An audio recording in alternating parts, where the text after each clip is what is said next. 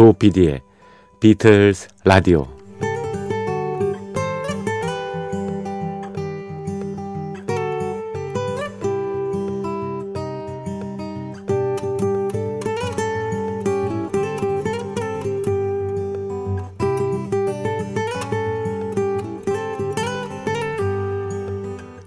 여러분 안녕하십니까? MBC 표준 FM 조PD의 비틀즈 라디오를 진행하고 있는 MBC 라디오의 간판 프로듀서 조정선 PD입니다.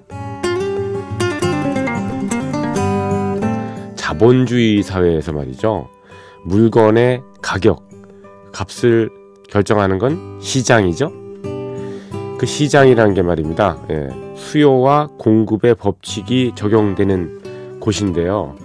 뭐, 잘 아시겠지만 필요로 하는 사람이 많고 물건 수가 적으면 가격은 올라가게 돼 있습니다.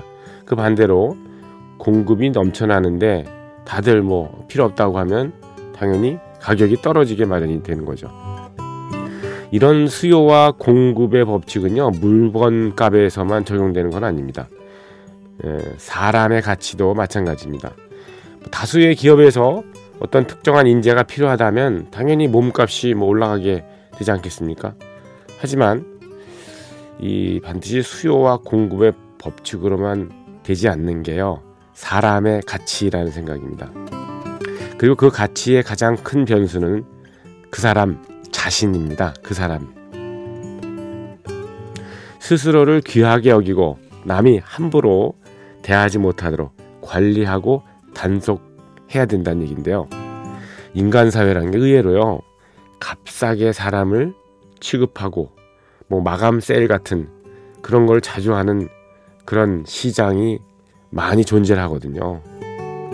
그런 곳에서는 사람의 어떤 품이나 존엄성을 지키라는, 지키기라는 게 굉장히 힘듭니다. 나의 시장 가격은 내가 결정한다. 뭐 이러지만 실은, 어, 나의 진가를 몰라주는 그런 사회가 원망스러울 경우가 많이 있습니다. 그렇다고 값싸게 자신을 팔려고 내놓으면 마냥 그 수준 밖에는 대접을 못 받는 것이 또 인간 사회입니다.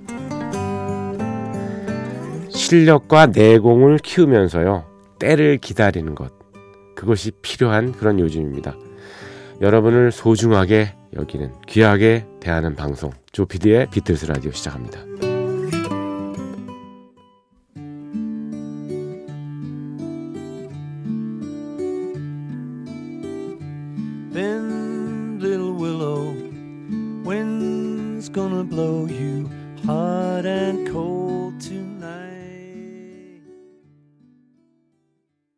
조피디의 비틀스 라디오 12월 18일 수요일 순서 시작했습니다. 첫 곡으로 폴 마카트니의 노래 Little Willow 띄워드렸습니다. Little Willow 예. W-I-L-L-O-W Willow 버드나무 버드까지 그 나무를 얘기하는 거죠. Little Willow 예. 작은 버드나무 음, 누구를 위로하기 위해서 이걸 썼는데요. 그 인물은 바로 음, 링고스타의 첫 번째 부인이던 모린 콕스, 네, 모린 스타키를 위해서. 어, 모린 콕스가 1994년에 세상을 떴거든요. 어, 병실에도 찾아갔다 그럽니다. 폴 맥카트니가. 어, 그래서 위로를 해주고 그랬는데 뭐 음, 암으로 세상을 떴죠. 95년도에 그래서 이걸 만들었는데 95년도, 94년에 모린 스타키, 모린 콕스가 세상을 떴고 95년도에 이 곡을 만들었고요. 앨범에는 97년에 예, 냈던 예, Flaming Pie라는 앨범에 수록이 돼 있습니다. 음, 폴 마카트니가 좀 내성적이긴 하지만 굉장히 따뜻한 사람이라는 느낌이 듭니다. 그렇죠? 이런 곡들을 보면 제가 지금 첫 곡부터 둘, 여섯 곡을 주로, 아, 주로가 아니라 다폴 맥카트니의 곡으로 준비를 했거든요. 어, 음, 비트스 시절이 아니고요. 예, 음, 솔로 나와서 예, 또는 뭐 윙스 시절에 발표했던 그 곡인데요. 어쿠스틱 반주, 특히 통기타 반주가 아주 인상적인 그런 듣기 편한 곡들을 지금부터 어, 다섯 곡을 더 이어드리겠습니다. 처음에 들려드린 이 곡도 지금 예, 어쿠스틱 기타가 위주가 된 반주였죠. 플레밍 파이 그리고 어, 나왔던 그 리틀 윌로였고요. 두 번째 들려드릴 곡은 예, 작년에 나왔던 이집트 스테이션에 수록되어 있는 Happy With You라는 역시 어쿠스틱 반주의 곡입니다. 어, 그리고 음, Chaos and Creation 2000년대 초반에 나왔던 예, Chaos and Creation in the Backyard 2005년에 나왔죠. 그 앨범에 수록되어 있던 English Tea 하고 제니 렌 음, 그리고요 1997년 역시 예, Flaming Pie에 나왔던 Calico Skies Calico Skies 그리고 마지막으로 예, 어, 1976년에 나왔던 Wings at the Speed of Sound 예, 앨범에 수록되어 있던 Warm and Beautiful 이렇게 지금부터 다섯 곡을 더 이어 듣겠습니다.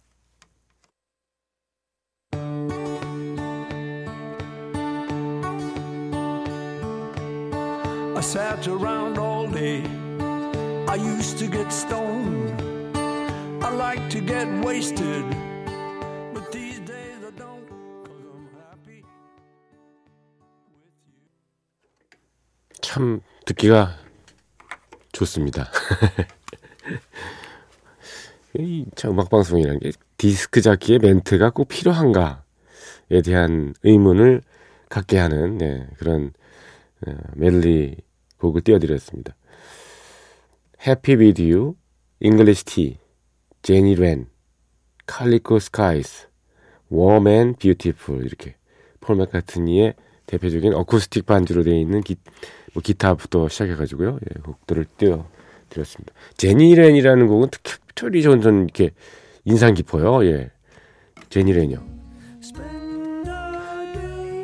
이 저 조금 한번 들어보세요. 이 저기에 우리나라 그 피리 소리 있잖아요. 풀피리 같은 소리가 나요. 한번 들어보세요.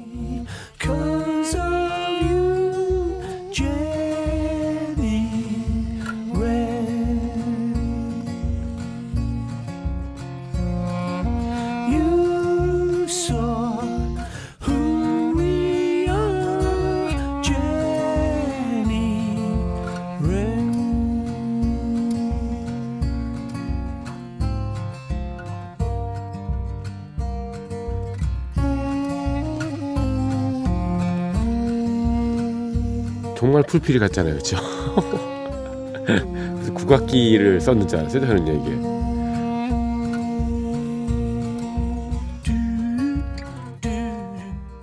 네, 이게 무슨 악기인가를 제가 찾아봤더니 이게 예, 두둑이라는 악기더라고요. D-U, D-U-K, 두둑. 예. 이 두둑이라는 말이 터키어랍니다. 예, 휘파람이라는 뜻인데요. 이 터키 쪽, 예. 터키족이 터키만 사는 건 아니잖아요. 아르메니아 쪽도 이렇게 뭐 같은 민족이 거주하는 걸로 알고 있습니다만 아르메니아의 악기랍니다. 이게 두둑이. 예. 그러니까 터키어로 휘파람이라는 뜻의 예, 악기명이 붙여진 거죠. 예. 나무로 만든 거요. 예전엔 동물의 뼈로 만들었다는데 지금은 살구나무 같은 거로 만든 목관 악기랍니다. 두둑. 아, 그렇군요. 재밌습니다. 어떻게 또 두둑을 알아가지고 폴 맥카트니가 이거를 자기 Jenny Wren이라는 곡에 썼는지 모르겠네요. 그렇습니다. 자, 조피디의 비틀스 라디오 함께하고 계신데요. 여러분의 참여 기다립니다. 네. 간단하게 음, 모바일 예, 휴대전화 샵 8001번 예, 우물정자하고 8001 음, 문자 보내주십시오. 짧은 건 50원, 긴 거는 100원의 정보 이용료가 부과가 되기는 합니다. 그리고 MBC 미니 통해서 방송 들으시는 분은 별도의 마련된 채팅방에 예, 글을 올려주시고 되고요. 그리고 imbc.com, MBC 표준 FM, 조피디의 비틀스 라디오 홈페이지에 오셔서 여러 메뉴에 맞는 글을 올려주시기 바랍니다. 지금 준비한 곡은요, 네. 이 제임스 로버트 발덴이라는 사람이 있습니다. 제임스 로버트 벨덴. 네. 제임스 로버트 벨덴이 1950년, 56년에 태어나서 예, 2015년에 세상을 떴는데요. 음, 음, 작곡가이기도 하고 색소폰 주자이기도 하고 편곡자이기도 합니다. 어, 이 사람이 퓨전 앨범을 어, 가끔 냈는데 이제 본인이 노래 부르는 사람 아니니까요. 음, 자흘리사라는 예.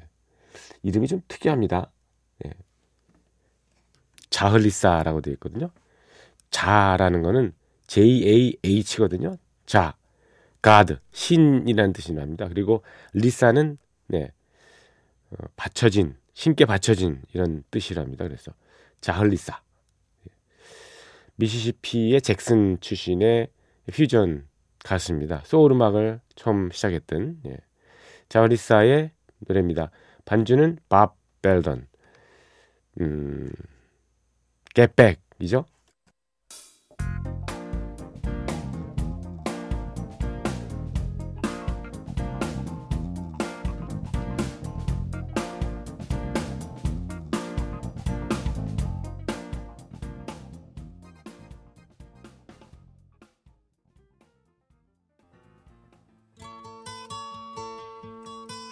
비틀즈의 음악과 얘기로 꾸며지는 국내 유일의 라디오 프로그램. 여러분께서는 지금 조정선 PD가 진행하는 MBC 표준 FM 조 PD의 비틀즈 라디오를 듣고 계십니다. Here comes the sun. I say it's alright.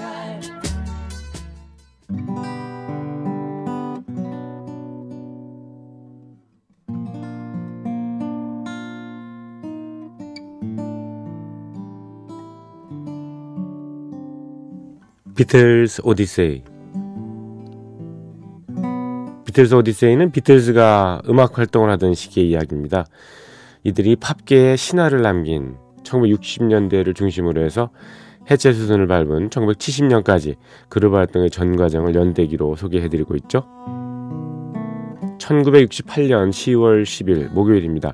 비틀즈의 두 장짜리 앨범이죠. 이제 The Beatles 예, 화이트 앨범이 예, 작업 막바지에 이르렀습니다. 그만큼 더 열심히 준비를 해야 했었지만요. 어, 저녁 7시에 시작된 이날 세션은 아침 7시가 돼서야 마무리가 됩니다. 12시간 강행군이었죠. 이 세션에서는 피기스, 예, 돼지들이요. 그리고 Glass Onion, 어, Why Don't We Do It in the Road 총 3곡이 완성 됐습니다. 1968년 10월 10일 말입니다. Piggies하고 Glass Onion 이 두 곡은 현악기 연주가 꼭 필요했었죠. 그래서 이날 바이올린과 첼로, 비올라 연주자들을 섭외해서 작업을 진행했습니다. 이 두 곡을 준비했습니다. Piggies 그리고 Glass Onion인데요. 바이올린을 어떻게 연주를 감칠나게 했는지 한번 예, 특별히 귀를 기울여서 들어보시기 바랍니다. 피기스부터 갑니다.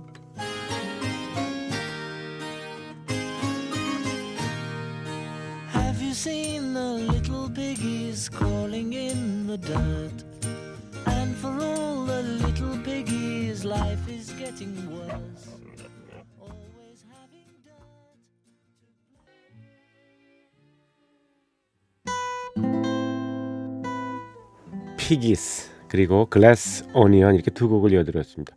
이 두 곡이 녹음되는 사이에 폴 맥카트니는요. 예, 2번 스튜디오에서 따로 Why Don't We Do It in the Road를 작업을 합니다. 보컬과 박수 소리 그리고 베이스와 드럼 연주를 추가하는 작업을 이렇게 진행을 했습니다.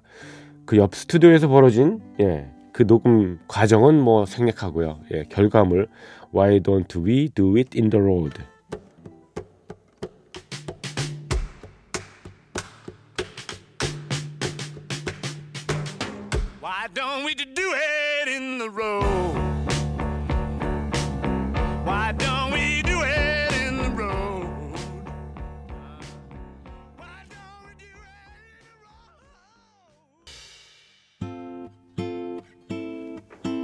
폴 맥카트니의 목소리가 정말 다른 사람 소리로 들리는 거 있죠? Why don't we do it in the road? 길에서 그걸 우리가 왜 안 해야지? 뭐 이거죠? 예. 하자. 뭐 이겁니다. 지금까지 비틀즈가 작업해온 방식을 돌아보면요. 아무리 바쁘더라도 일요, 일요일만큼은 작업을 하지 않고 휴식을 취했 습니다. 그래야 뭐 에너지를 비축하고 더 좋은 연주를 할 수 있으니까요. 물론 예외가 있긴 했습니다. 헤이 불덕을 작업했던 이해 1968년 2월 11일 그 그때는 일요일 날 했었고요. 그리고 또 한 번의 예배가 지금 어 10월 13일 68년 10월 13일 일요일에 생기게 됩니다. 또 화이트 앨범의 마감이 다가오면서 급해진 존 레논이요 일요일이지만 EMI 스튜디오에 나옵니다. 이날 작업하는 앨범의 마지막 32번째 트랙이자 존 레논의 감성적인 발라드곡 줄리아 이 녹음 작업을 존 레논은 처음부터 끝까지 혼자 했습니다. 그것도 이날 하루 동안에요. 비틀즈 역사상 처음 있었던 존 레논의 그 솔로 레코딩 세션이었는데요. 그는 어쿠스틱 기타를 연주하면서 두 차례 예, 노래를 불렀습니다. 그리고 밤늦은 시간까지 믹싱을 해서 곡을 완성한 거죠. 자, 존 레논의 혼자 북치고 장구치고 다 했던 줄리아.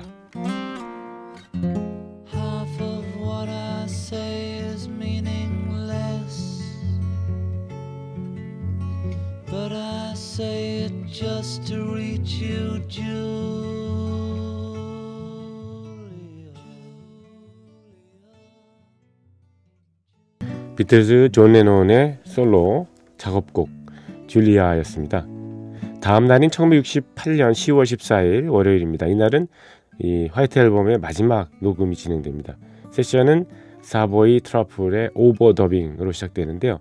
조지 해리슨은 기타를 치고 크리스 토마스라는 사람에게 피아노 연주를 맡깁니다. 링고스타는 세션 연주에 나타나지 않았고요. 링고스타는 더 이상 더 비틀즈, 이 화이트 앨범의 믹싱이라든지 곡의 순서를 뭐 정한다든지 시퀀싱 작업을 한다든지 이런데 전혀 관여를 안 하겠다고 선언을 했거든요. 좀 빈정이 많이 상했던 거예요. 이날 아침 일찍 가족들과 함께 이탈리아의 서쪽인 사르디나로 떠났습니다. 비틀즈의 나머지 멤버들은 동의 없이 믹싱을 진행합니다. 다음 날인 1968년 10월 15일 화요일에도 이런 작업이 이어지는데요. 또 하루 뒤인 10월 16일 수요일에도 마찬가지였습니다. 그런데 이날 작업은 무려 24시간 동안이나 지속됩니다. 비틀즈의 역사상 유일무이한 24시간 강행군 1968년 10월 16일 수요일입니다. 음, 존 레논과 폴 맥카트니 그리고 조지 마틴은 EMI 스튜디오에 모였습니다. 이들은 비틀즈 화이트 앨범에 넣을 수 있는 31곡의 일단 순서를 정했고요. 모노와 스테레오 마스터를 편집하는 작업을 했습니다. 조지 해리슨은 이런 복잡한 일들을 밀어두고 예, 남겨두고 예, 그리고 LA로 떠났습니다. 그동안 작업했던 곡 그런 가운데서 스테레오로 믹싱되지 않은 그런 곡이 하나 있었거든요. 그게 바로 조지 해리슨 작곡의 Not Guilty라는 곡인데요. 음, 이 조지 해리슨이 일단 LA로 떠나고 세 명, 존 레논, 폴 맥카트니 그리고 프로듀서 조지 마틴 이렇게 세 명이 다시 한번 Not Guilty를 들어본 거예요. 그리고 이 화이트 앨범에 실릴 후보로 적당하지 않다. 그래서 곡을 뺐습니다. 조지 해리슨 없다고 너무 푸대접한 건가요? 어떤 이렇게 해서 나머지 30곡의 순서가 정해지는데요. Birthday, Yer Blues, 그리고 Helter Skelter 같은 강한 록큰롤 곡들은 A, B, C, D 이렇게 있잖아요. C면에 보내졌고 Blackbird와 Piggies, Rocky Raccoon처럼 제목에 동물의 이름이 들어간 것들은 B면에 나란히 배치가 됐습니다. Blackbird, Piggies, Raccoon. Raccoon이 왜 그 북미 살쾡이지 않습니까? 아, 살쾡이가 아니고 뭐죠? 예, 너구리 너구리. 그래서 이 동물 이름 들어간 것들은 B면으로 배치가 됐다. 럭키 라쿤도 그랬다. 북미산 너구리.